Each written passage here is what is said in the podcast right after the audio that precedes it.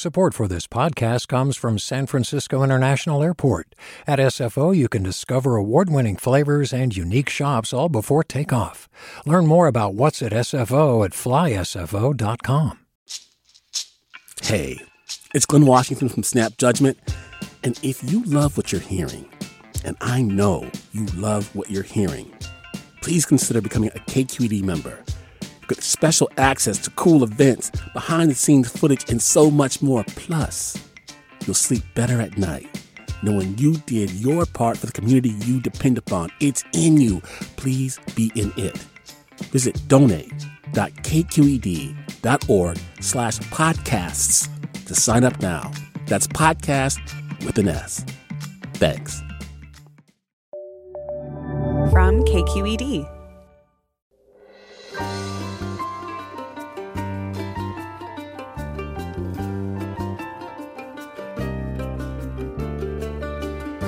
From KQED in San Francisco, I'm Alexis Madrigal. Well, you just may have heard that Elon Musk is buying Twitter, which has sent the whole media world aflame. But Twitter is more than a global social media service. It's also a deeply San Francisco company, headquartered right in the center of the city. Thousands of employees, past and present, live here. So, what's the big Elon news mean for them and our metropole? And then we've got another youth takeover show, a panel of young women working to stop anti Asian hate. That's all next.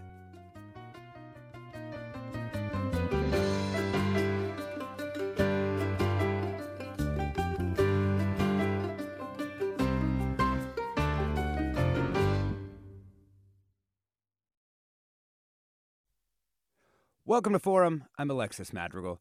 Today, we're talking about what Elon Musk's deal to buy Twitter means for the Bay Area and all those Twitter employees here.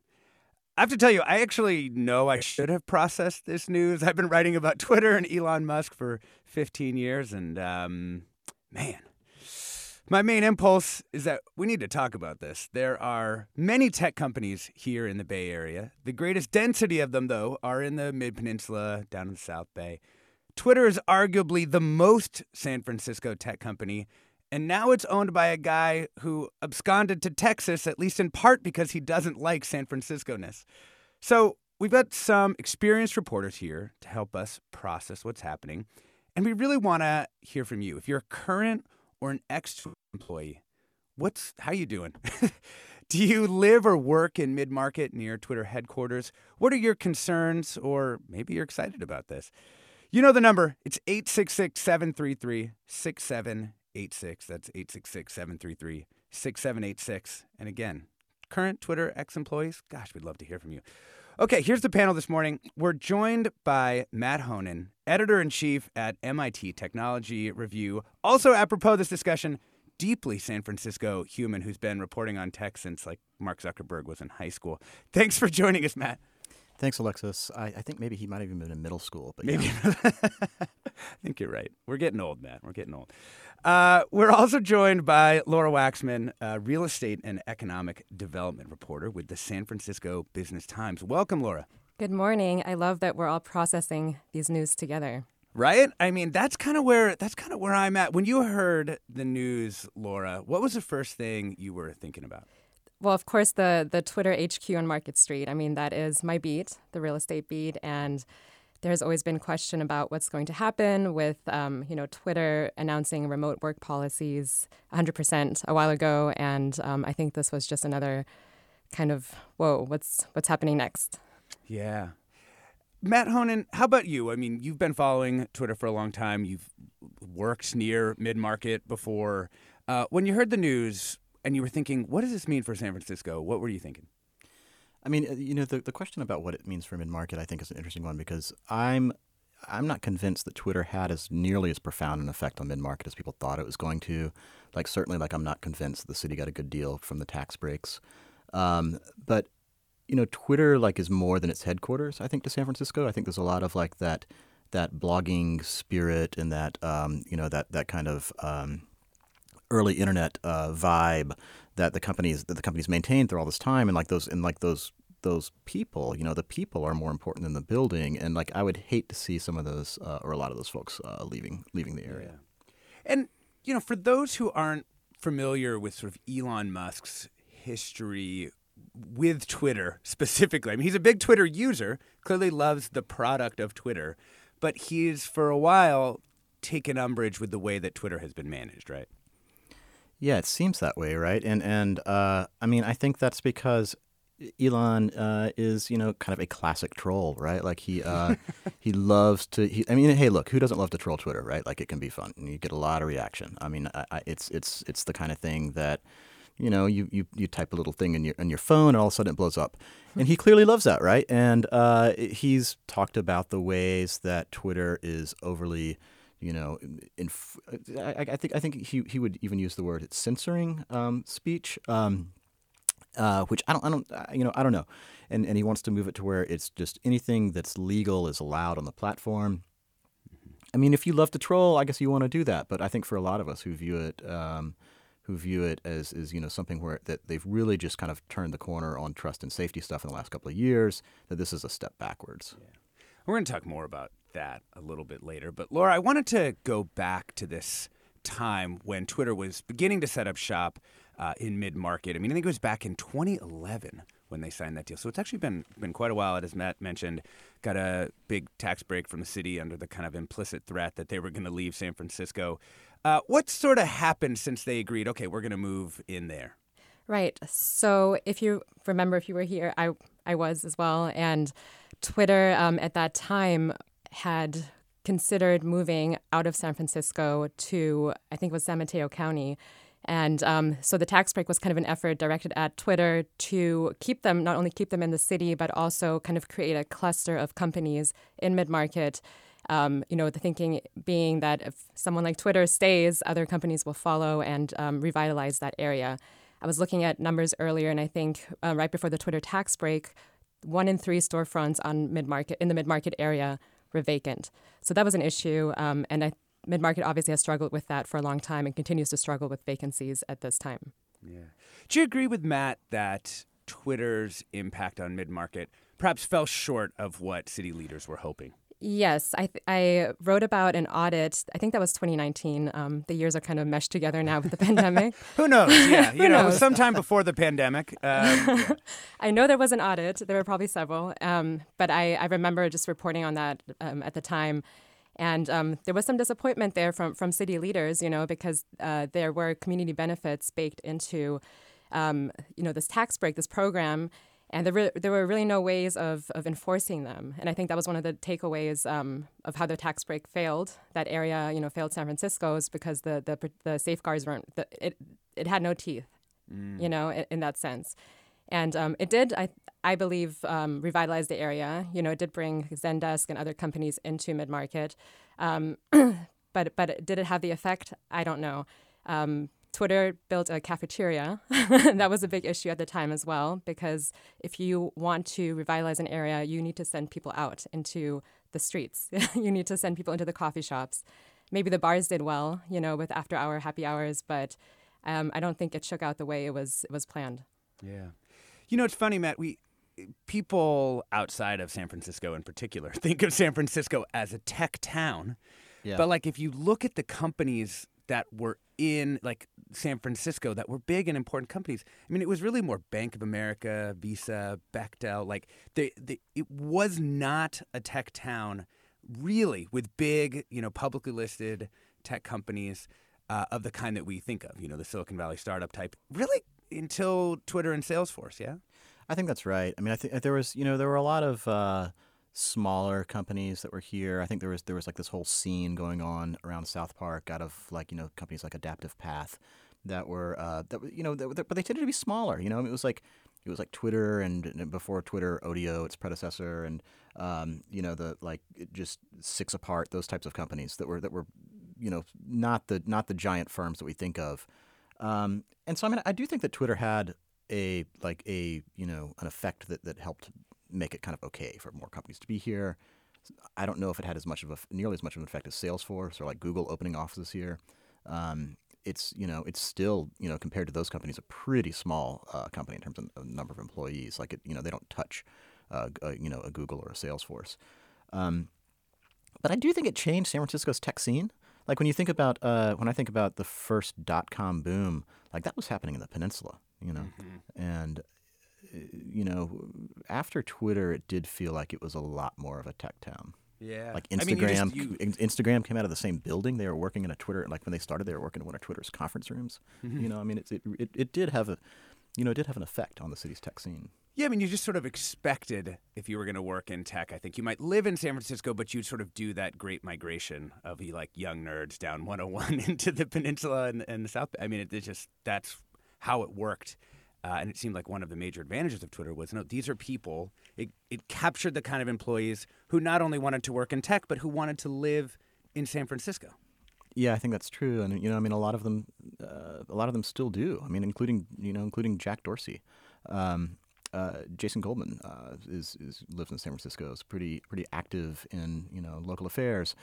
Um, you know, I mean, I think if you remember, they were they were pretty like the company was pretty involved with uh, Ed Lee. Like there were a lot of folks who were on his, um, you know, who who were working to get him elected, reelected. Uh, and they've, you know, I feel like they've been they've they've tried to be a part of the city. I mean, it, it, it- you know, whether or not the tax breaks wound up being worthwhile, and like I, I don't. Do you remember this? There was there was like ridiculous stuff about one of the community benefits was they were doing yoga um, at at the Twitter office or something. I don't know. It was For, some. the, for the community? I think for the community, yeah. Um, you know, but but I'm actually into that. um, Right? Okay, but hey, fair you know, enough. But I, I- I- understand it's a very San Francisco sounding idea. but uh, you know, I mean, but they, but they, they definitely have been part of the of the San Francisco community, and for better or worse, they've they have transformed the city. Laura, did you want to follow up on that? I just wanted to say I hear they have pretty nice offices, so you know I'm, su- I'm sure it's nice going in there and doing yoga or catching a view. Yes, that's true. And we, you know, one of the things that could maybe an optimistic scenario here, because we don't really know what Elon Musk is going to do with this company, is he, you know, in the run up to buying the company, tweeted about how the Twitter employees did not go into the office. So you could actually imagine a scenario, I think, where Elon Musk says, we're back in the office all the time, and suddenly mid market's got a lot more people, no? Right. So I was actually riffing with Osaurus about that the other day, um, just kind of picking his brain, and um, he's in he's in the broker community, and you know that that seemed to be more what, what he was thinking that um, you know if if employees do come back to that building, I mean that would be first of all great for that neighborhood, you know, um, for obvious reasons. But also great for the city because it would kind of um, kind of set a tone. It would it would set a standard. And um, what I even just covering real estate for the past two years have seen is that it seems that um, some of the startups and the smaller companies that are getting their their start and their roots in San Francisco kind of look to the big guys to see what they're doing. And so um, I think that would be you know a, a great sign for the economy. We're talking about Elon Musk's deal to buy Twitter and what it means for the Bay Area and Twitter's many, many employees here. We're joined by Laura Waxman, real estate and economic development reporter for the San Francisco Business Times, and Matt Honan, editor in chief of MIT Technology Review. We really would love to hear from some of you Twitter employees out there. Might be a little scary at the moment, but if you're a current or former Twitter employee, how do you think Elon Musk's ownership will change how Twitter works and its mission and maybe even its role in San Francisco? You can give us a call 866 733 6786. That's 866 733 6786. You can get in touch on Twitter, Facebook, and Instagram. We're KQED Forum. You can email, still exists, still works, forum at kqed.org. And also, if you've been around mid market, if you lived or worked there, we'd love to hear from you too about what you think uh, could change in the neighborhood because of these Twitter changes. I'm Alexis Madrigal. This is Forum. Stay tuned for more after the break.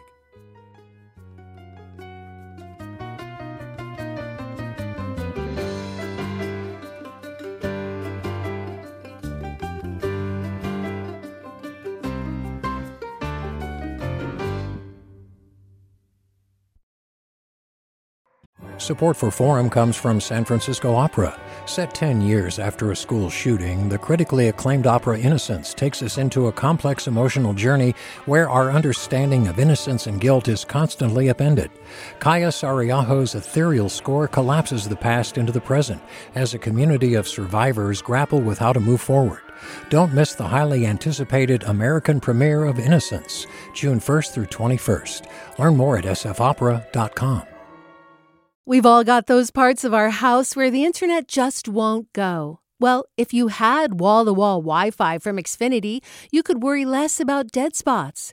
Because with wall to wall Wi Fi from Xfinity, you get fast speeds, reliable connection in every room, and power for all of your devices, even when everyone's online. That's wall to wall Wi Fi only with Xfinity. Restrictions apply, not available in all areas, actual speeds vary. Welcome back to Forum. I'm Alexis Madrigal. We're talking about what Elon Musk's deal to buy Twitter, assuming it all goes through, means for San Francisco and the Bay Area. We're joined by Matt Honan, editor in chief of MIT Technology Review, and Laura Waxman, a real estate and economic development reporter for the San Francisco Business Times. We're going to get some of your calls and comments here. Uh, Matt, can I throw this one to you? Uh, listener tweets. I go back and forth with Elon Musk, but within hours of the announcement that he was going to officially buy Twitter, a few followers in his thread started doing that thing, like how Twitter was a year ago. Stalkers with lots of sexist, racist posts in their handles. I'm worried I've heard so many different perspectives. Some are saying he wants to clean up the algorithm, which will tamper, like tamp down the far right propaganda. Others say he's offended by things people say to him on Twitter and he doesn't like it. What do you think? I mean, it's kind of a, a question about Twitter, the product, and whether Elon Musk is really going to change it, and if so, how that will map onto politics. You know, the the thing that I think is interesting is is he is like just an incredible product person, clearly, right? Like he's he's got this great track record of of of making incredible products, making sure that they do really well, and he could you know he could be end up doing incredible things for the product. Uh, some of the stuff that he's been talking about, um, I've heard people in Twitter internally say they're already working on. Um, but I think you know a lot of the stuff. It's just like we're not going to know, and we're not going to we're not going to see until he gets there. I personally think that. Um, my view is that the content moderation bit of this is going to be a lot harder than he's anticipating. Mm-hmm. Um, I, I, think that you know there are going to be you know there, there's a story today about about uh, you know Twitter sending an email to advertisers assuring them that things can be brand safe. You know, eh, forty-four billion dollars, even for a guy like Elon Musk, is a lot of money. And if Twitter becomes, you know, just a toxic stew of, you know, you know, just the worst kind of, you know, racist and sexist and horrible uh, comments, advertisers aren't going to want to be associated with that. And you know that's, that's their a problem. business. That's their business. that's their actual yeah, business. That's right. their actual business. Yeah, and you know, I'm I'm uh, I'm signed up for Twitter Blue, which is the uh, the paid version of Twitter, but I'm signed up for it largely out of novelty because my job is to kind of understand things that are happening with tech products. I don't know that I would pay for it mm-hmm. um, if uh, you know if if I was um, you know if I wasn't if I if I didn't feel like I needed to for my job. And I think that you know if, if his idea is that okay, well, we're going to make it just a, a, a free for all with speech and people will pay to be there, I'm not sure that's true. Um, and I'm also not sure that you know no matter what you know they're reassuring uh, kinds of things they're saying to advertisers um, that those will pan out. If, if you know if an advertiser is like okay yeah well maybe my, my tweet isn't adjacent uh, to a to some you know horrible ISIS beheading which is legal, um, but that ISIS beheading is three tweets over. Like, are they st- are they really going to be there? Mm-hmm. You know, mm-hmm. that I don't know that, that makes much of a difference. Um, so there's yeah. a lot. To, there's a lot. There's a lot to, to like unpack there once he gets in. Yeah, uh, friend of mine, friend of the show, Robin Sloan, had this line where he. I'm just going to quote it here. Uh, Musk's substantial success launching reusable spaceships does nothing to prepare him for the challenge of building social spaces. The latter calls on every liberal art at once, while the former is just rocket science. And I actually I, I think there's a lot of a lot of truth in that. Um, let's bring in our first caller, um, Marshall in San Jose. Welcome to the show. Hi, thanks for having me. I'm a former Twitter employee. I was in the marketing department overseas, um, and it's been pretty disappointing to watch all of this. And just in terms of getting a taste of what an Elon Musk owned Twitter will look like, I mean, if you if you look at the two executives he's really laying into um, the second after he bought the company, it's the Indian American CEO and the Chief General Counsel, Vijaya Gadde, and both incredibly well respected people within Twitter. Um, and he's circulating memes, basically publicizing her and her inaction on doing anything to fix the platform. She's now facing like death threats and online harassment. Mean, this is bizarre behavior, and I think it's very odd that he, um, that Jack, the former CEO, has not really stepped out to say anything about it. In fact, kind of relegating himself to silence, while Dick Costolo, the previous CEO, is now publicly out there defending um, the Twitter executive team. And so I think it's really just a mess in terms of um, a showing us how he plans to operate, and b who specifically he's going after when he does this. So um, I just wanted to put that out there. Yeah, Marshall, great. Um, that is really a great question. I think the, the way I would put this to you, Matt, is can a troll be the CEO of a company? like, can can those two things, like a, a social media company? Because obviously, a troll can be a rocket ship company Right. CEO, but a social media company. Right. I mean, so I, I'm um, like I'm unsure uh, what uh, I, I- can't I can't say what what he said on the air. But when I was at BuzzFeed News, like an email that he sent us was just it was just you know that his- Elon Musk sent you. that Elon Musk sent us was just was just two profane words, you know, back to back. Um, and um, you know, I, I, I don't know that he I don't I don't know that that's going to work out really well. The the going back to Marshall's point about Vidya, she is uh, you know I've I've known her for a long time, been covering Twitter for a long time, and there's there's basically no one at Twitter who enjoys the uh, respect and you know admiration that she has. And what Marshall said tracks with what I've heard from employees there that people are outraged internally that um, that he's gone after her. People are outraged that Jack Dorsey hasn't come to her defense. Uh, one person was telling me that the outrage is is particularly acute on um, you know on some of the teams that he's going to need the most on the on the legal team, on the trust and safety team, um, and it it just seems like a really uh, you know like a like a like a it, it just seems like a dumb thing to do. Like why would you alienate so much of that workforce before you even walk in the door? Maybe trolling works, you know, if you're trying to get people to buy a car, but I don't know that it works if you're trying to get people to participate in your in your communications platform. Hey, Marshall, if you were still there, what would you do? Uh, in terms of if I was still at the company, Yeah, if you if you were still if you're still a Twitter employee right now, Elon Musk buys the company. Like, what are, what are you doing? I mean, I, I- first of all, I would uh, lead an internal, uh, like a team and like a, a rebellion, essentially, to get him to define what what is it that he wants changed. Like there is, this is literally like the Occupy Wall Street thing. He's he's all about free speech and less moderation and more America. Um, like, what is he even talking about? Like, let's def- what's his Bill of Rights? Like, let's get him to define what he'd like to change so we can understand like what it is we're dealing with. I think the media could help with that as well. I mean, it's really just this ball of kind of memes and, and jargon right now. And, and I think the world is trying to figure out what exactly does he want to get done with this platform. My last point about the open sourcing of the algorithm, Jack's been talking about that for seven years. This is not new. Um, so in regards to that, that's just rehashed kind of stuff. So that, that would be my point. um, Yeah. Alexis. Thanks so much, Marshall. I love that. A ball of memes and jargon. But you know who isn't these days? You know, uh, we're we're talking about Elon Musk's deal to buy Twitter and what it means for San Francisco and the Bay Area with Matt Honan, editor in chief at MIT Technology Review, and Laura Waxman, real estate and economic development reporter for the San Francisco Business Times. We're just talking with Marshall, former employee at Twitter. If you want to call in and let us know what you think as a current or former uh, Twitter employee, the number is 866 733 6786. That's 866 733 6786. Let's get uh, another call. This one's coming to you, I think, Laura Waxman. Uh, Brian in Berkeley, welcome to the show. Thank you. Um, I'm concerned about mid market. I'm CEO of Lighthouse for the Blind. We're a 120 year old organization, and we chose to uh, locate our headquarters two blocks from Twitter in 2014, partly because of these community benefit agreements that Twitter and other companies signed with the city in exchange for 10 years of a payroll tax holiday worth millions of dollars to them. No company has been stingier than Twitter. Uh, I, a few years ago, I looked at the community benefit agreement, and they had sixty thousand dollars. A forty-four billion dollar company, sixty thousand dollars to benefit the community around. Mm-hmm. That community, there's probably no starker contrast in the United States between the poverty and and awful human condition on the street there in mid market and the billions of dollars happening in, in Twitter.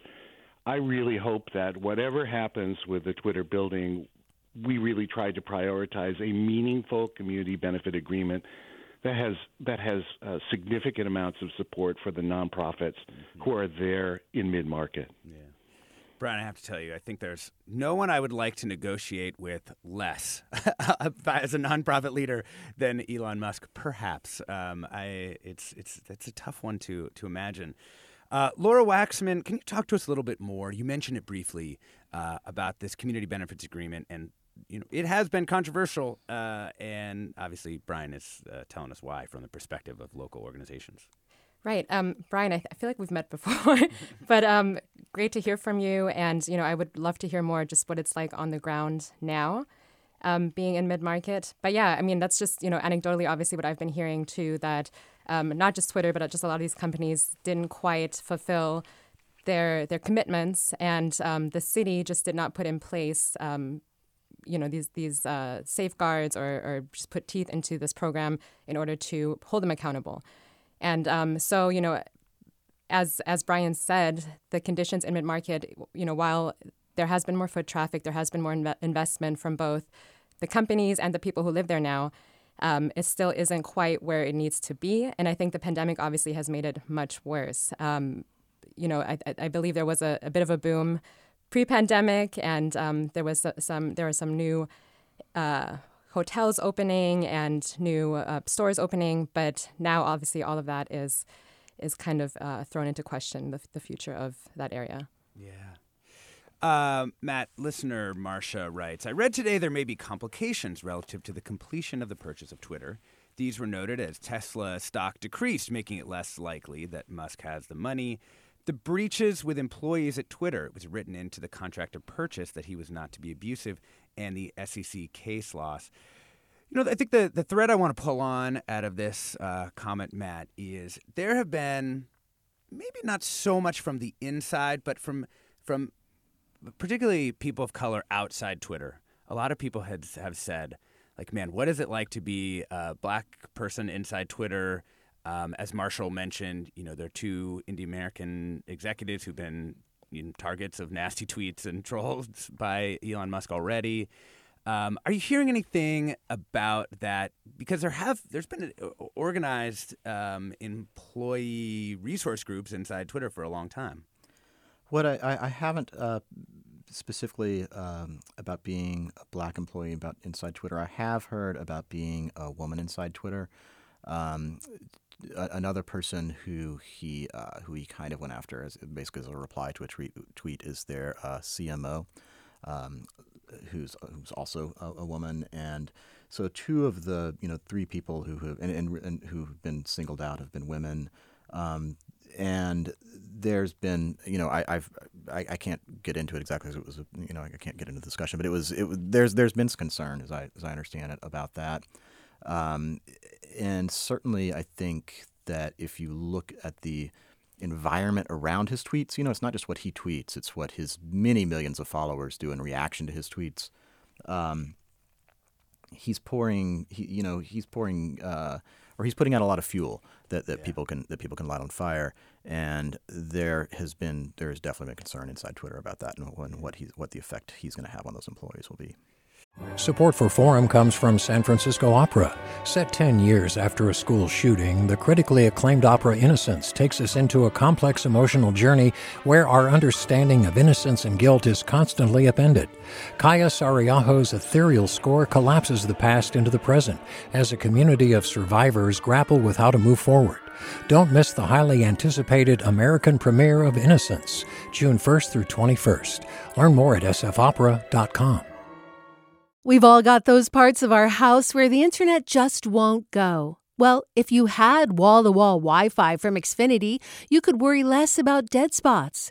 Because with wall to wall Wi Fi from Xfinity, you get fast speeds, reliable connection in every room, and power for all of your devices, even when everyone's online. That's wall to wall Wi Fi only with Xfinity. Restrictions apply, not available in all areas, actual speeds vary. Let's bring in Dylan from Sunnyvale. Welcome, Dylan. Thanks. I just wanted to kind of join up your comments about advertisers with what Marshall and others said about harassment. Because I think we found with when Trump was on Twitter, on Fox News, like advertisers are okay being next to content that sounds intellectual but actually directs harassment at, you know, especially at women or women of color. Or and so it's pretty disturbing to see Elon going into that himself. And I, think it's a really bad sign for what would happen to Twitter under his control, that it could be more of a Trumpian like vehicle for harassment. Right. I mean, I think that is one of the big questions, you know, when I've been talking with people about this. There's just the Trump question. Does Elon Musk bring bring Trump back onto the platform? Um, what do you think, Matt? Well, I mean, Trump says he's not coming back either way, but uh, he's he's also got his own thing that he's trying to promote. Um, so, you know, I, I, think that I think that if uh, it, it just seems like such a natural move for him to do it, uh, for Elon to bring to, to, to, to, offer to let Trump back. You know, if, if he's serious about um, you know about some of the things that he said about free speech, it would seem like that's that's kind of a natural place for him to go. Um, I mean, it was you know it was incredibly controversial uh, when Trump was kicked off, um, despite everything that was going on. Uh, you know, despite the fact that people have been calling for him to be kicked off for years. Uh, but Elon is is you know, I mean, the, the thing is, Alexis, like who knows, right? Like the thing about Elon, like the one thing we really really know about him is is the guy is just a complete wild card, right? Like he like he he loves chaos or seemingly loves chaos. Seemingly loves to create chaos. Uh, and and is that like the, the most? That's certainly one of the most chaotic things he could do. Uh, but you know, he also he also may decide that he wants to make it a nice, safe place where we just talk about you know bunnies all day. I mean, you, you just don't know. You know, I think the other big unknown, at least to me, having followed you know platforms for for a long time, is you know if it was easy to make a social platform do the things that people wanted it to do who are the executives of the company then like the social media space would look a lot different you know like it, what people do at the top end and with the software and with the way the product works doesn't map easily or you know cleanly onto what the people actually do with that thing.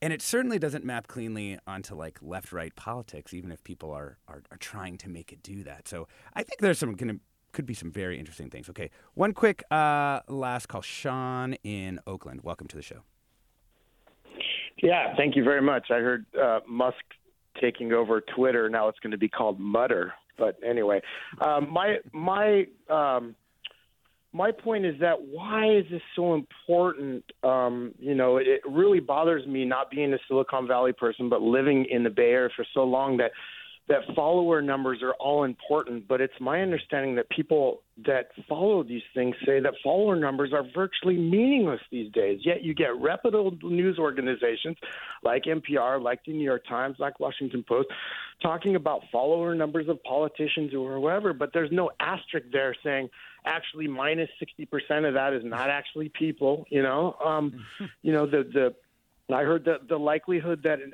an account being assigned to Facebook right now as an actual person is down to one percent.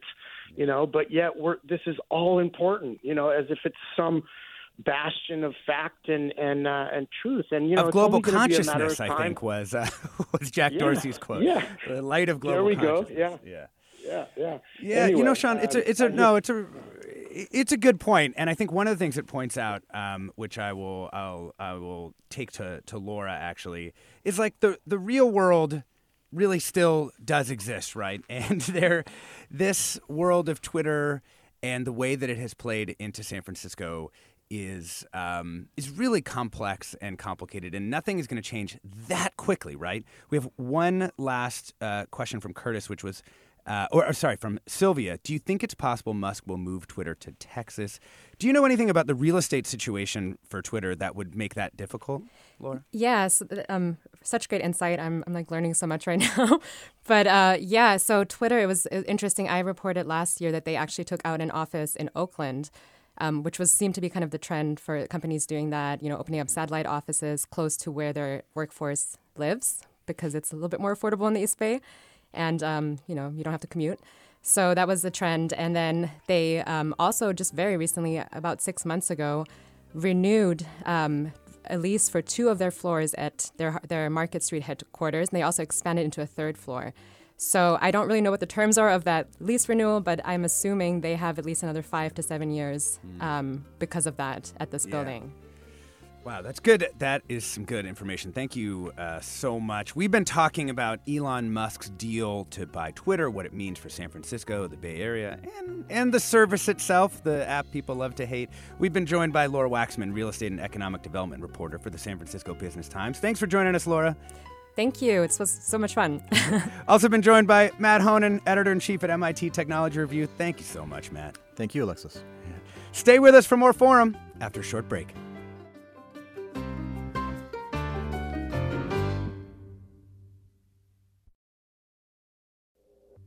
Support for Forum comes from San Francisco Opera. Set 10 years after a school shooting, the critically acclaimed opera Innocence takes us into a complex emotional journey where our understanding of innocence and guilt is constantly upended. Kaija Saariaho's ethereal score collapses the past into the present as a community of survivors grapple with how to move forward.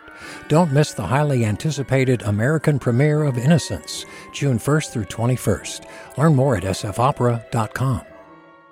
We've all got those parts of our house where the internet just won't go. Well, if you had wall to wall Wi Fi from Xfinity, you could worry less about dead spots. Because with wall to wall Wi Fi from Xfinity, you get fast speeds, reliable connection in every room, and power for all of your devices, even when everyone's online. That's wall to wall Wi Fi only with Xfinity. Restrictions apply, not available in all areas, actual speeds vary. All over the country, We need to improve reading in Wisconsin. schools are changing the way they teach reading. I'm calling for a renewed focus on literacy. We have gotten this wrong in New York and all across the nation. And it's happening because of a podcast. I think your podcast has changed my life. And I'm going to share this podcast with everyone I meet. Sold a Story investigates how teaching kids to read went wrong. New episodes of Sold a Story are available now.